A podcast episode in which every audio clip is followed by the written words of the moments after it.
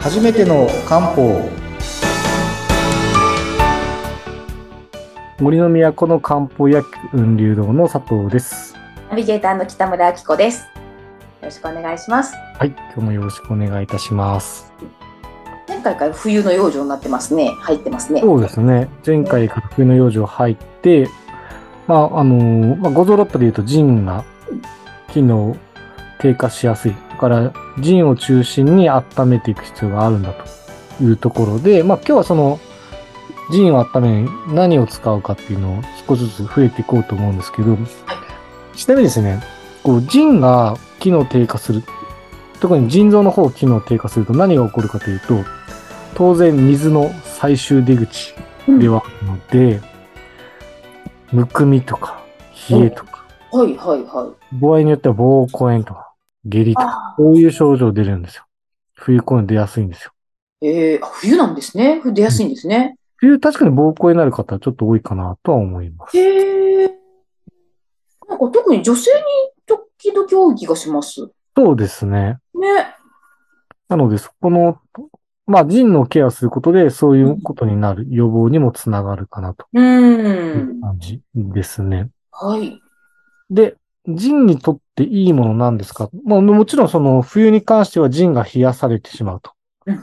だから腎付近を温めてあげることが重要で、これ何に使うかというとですね、これ私何回も出してるんですけどはい、実は鹿の角を使うんですよ。鹿の糞？ごめんあ、角。なさい。なんか間違えた。だいぶちょっと違う雰囲気のなんか、鹿の角は前もよく聞いたけど、いろいろ鹿は使えるんだなと思ったら違いましたね。そうですね。鹿の糞はあんまり使わない。失礼しました。まあ、うちでは使わない感じ、はい。ね。はい。糞を使うのってあんまりないです。他でもあんまりない。あ、あるとしたら、蚕の糞とかはああり得るかな。ああ、そうなんですね。ていうぐらい、そ、そこまで糞はないんですけど。そこ、そこ引っ張らなくていいですね。あ、大丈夫ですか？で、腎にとっていい、あの、腎を補うものとして有名なものっていうと、はい。動物系だと鹿の角。はい。で、植物系だと、ジオウって土地の地に黄色っていうものが、腎を補う、まあ、生薬としてすごい有名なんですけど、鹿の角は、えっ、と、腎の陽を補ってくる。い陰陽でいう陽、温めるうん、あの太陽の陽ですね。はい。はい。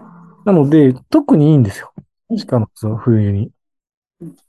なので、うんと、さっき言った通り、腎が冷やされて起きてしまううん。腎が冷やされて機能低下で、こう、むくみとか、もう初めて水分代謝の低下ですね。で、人によっては、冬、あの、腰のあたりが冷やされて、腰痛になったりするんですよ。ああ。腰冷えによる腰痛みたいなの起きたりするんですね。ええその対策にもなります、鹿の角は。へえ。そういう意味では範囲がすごい広いという感じですね。鹿の角はね、あのー前も何度もお聞きしてますよね。鹿の角が出てきた理由っていうのは、んうんとアンチエイジングとかでもうーん。出ました。なので、鹿の角ってなんですごいいいかというと、はい。今回あの五臓六腑の腎って、えっ、と、腎臓と副腎、はい。両方の機能混ざってますよってお話したと思うんですけど、鹿の角は腎臓と副腎両方にいいんですよ。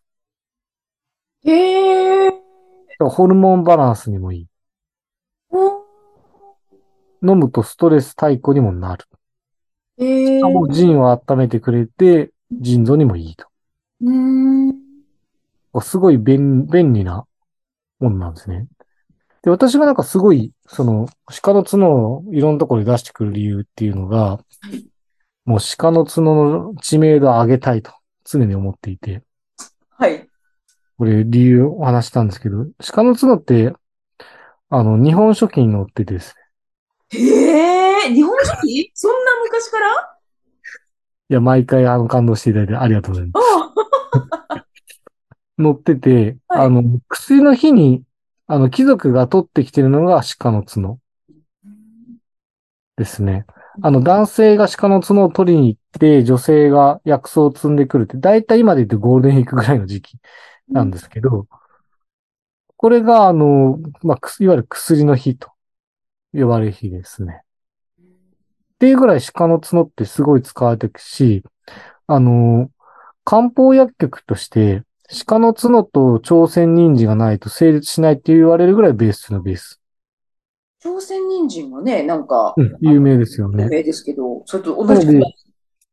友心が出してる医薬品でうん、鹿の角と朝鮮人参の2種類しか入ってない処方とかあるんですよ。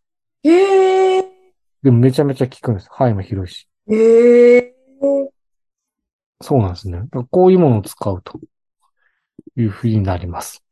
で、次に、はいあ、ちなみにですね、うん。食用上の観点からはいはい。しよく味のお話してますよね。辛いどう見ていますかね。ああ、そうです、そうです。うん秋の養生は何が良かったです味。秋の味？秋の味っていうか、秋、肺にいい味というか、待って待って待って。え先ほど試験をクリアされているので、出てくるとは思いますけど。ー、待って、プレッシャーが。秋 秋の、秋の味、なんだろうな。肺をケアするものは、うん。ヒントは、それが強いとちょっと汗かいちゃう。あ、辛い。そうです、そうです。おー、当たった。辛いです、辛い。辛い辛そうい。ですよね。あの、辛いものを食べることによって、皮膚の表面に栄養がいくと。肌が乾燥して、皮膚呼吸が低、効果が、効率が下がってしまうのを防ぐと。ね。秋は呼吸が、肺がやられて呼吸が乱れやすいので、辛いものを取ることで、皮膚の表面に栄養を送ってあげるとういう。ことだったんですけど、冬は腎がやられやすいんですけど、ええ。腎にとっていい味って何かというと、実はこれ塩辛いという、まあ、要は塩味ですね。ああ、辛いと塩辛いは違うんですね。ちょっとあの、要はしょっぱいみたいな味。うん。なんでかというと、腎臓って先ほど言った通り、全身のミネラルのコントロールしてるわけですよね。だから、まあ、ある程度ミネラルを入れた方がうん、その必要なものをこう動かしやすくなるとうん。時に、単純な塩というより、その、ここで言う塩味っていうのは、どっちかというと、まあ、それこそ海水から取るような、うん。こう、ミネラルの豊富な塩分をちょっと思い浮かべてもらえばと思うんですけど、そういうようなミネラルが多くを取り、取ってあげることによって、こう、腎臓のミネラルをコントロールする働きを助けてあげれるという感じですね。だからこういう塩味が腎にとってはいいと。だから冬。腎の機能が低下しやすい冬にの味、ご、あの、ゴミで言うと、こう、塩辛いという味になると。感じです。そしたら冬は割と塩辛いものを取った方がいい？まあそうですね。塩味を取っていいって。だか寒い地域って味濃いところが多いんですよ。私も北海道出身なので、はいよく寒いところの地域って塩気が多いってこう言われるじゃないですか。はい。これ、そういう意味では理にかなってるかなと思います。確かに、あ、それね、私、秋田県に出張行った時、はい寒い時期はいに、あのーすごく味が濃くって、なんかうん醤油なんかもふんだんに使ってる感じがしました。うんうん。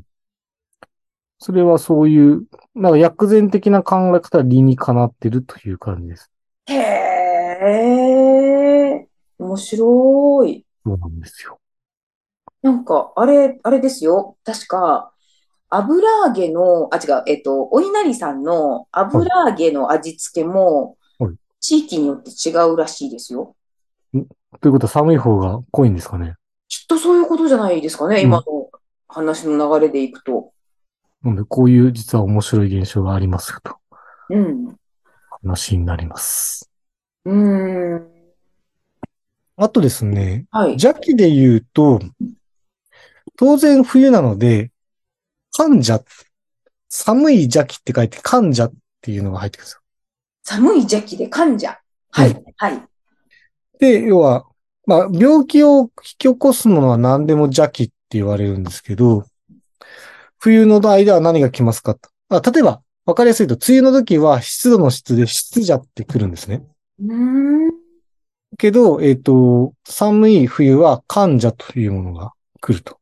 ええで、患者の特徴って何ですかっていうと、まず当然体を冷やす。はい、はい。だから今みたいに温めましょうとうんうんいうことになるんですけど、もう一つですね、こう、寒いのってこう集まりやすい、固まりやすい。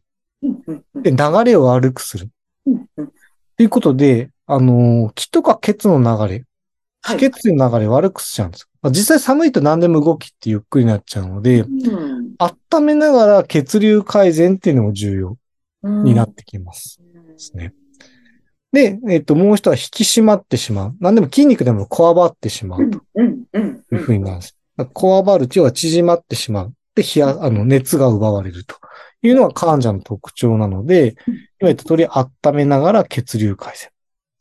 ですね。うんで、血流改善どういうものありますか？まあそれはもう当然たくさんあるんですけど、あの、いろんなものを使いながら温めながら血流を改善していくとうんいうことが一つのポイントになってくるという感じですね。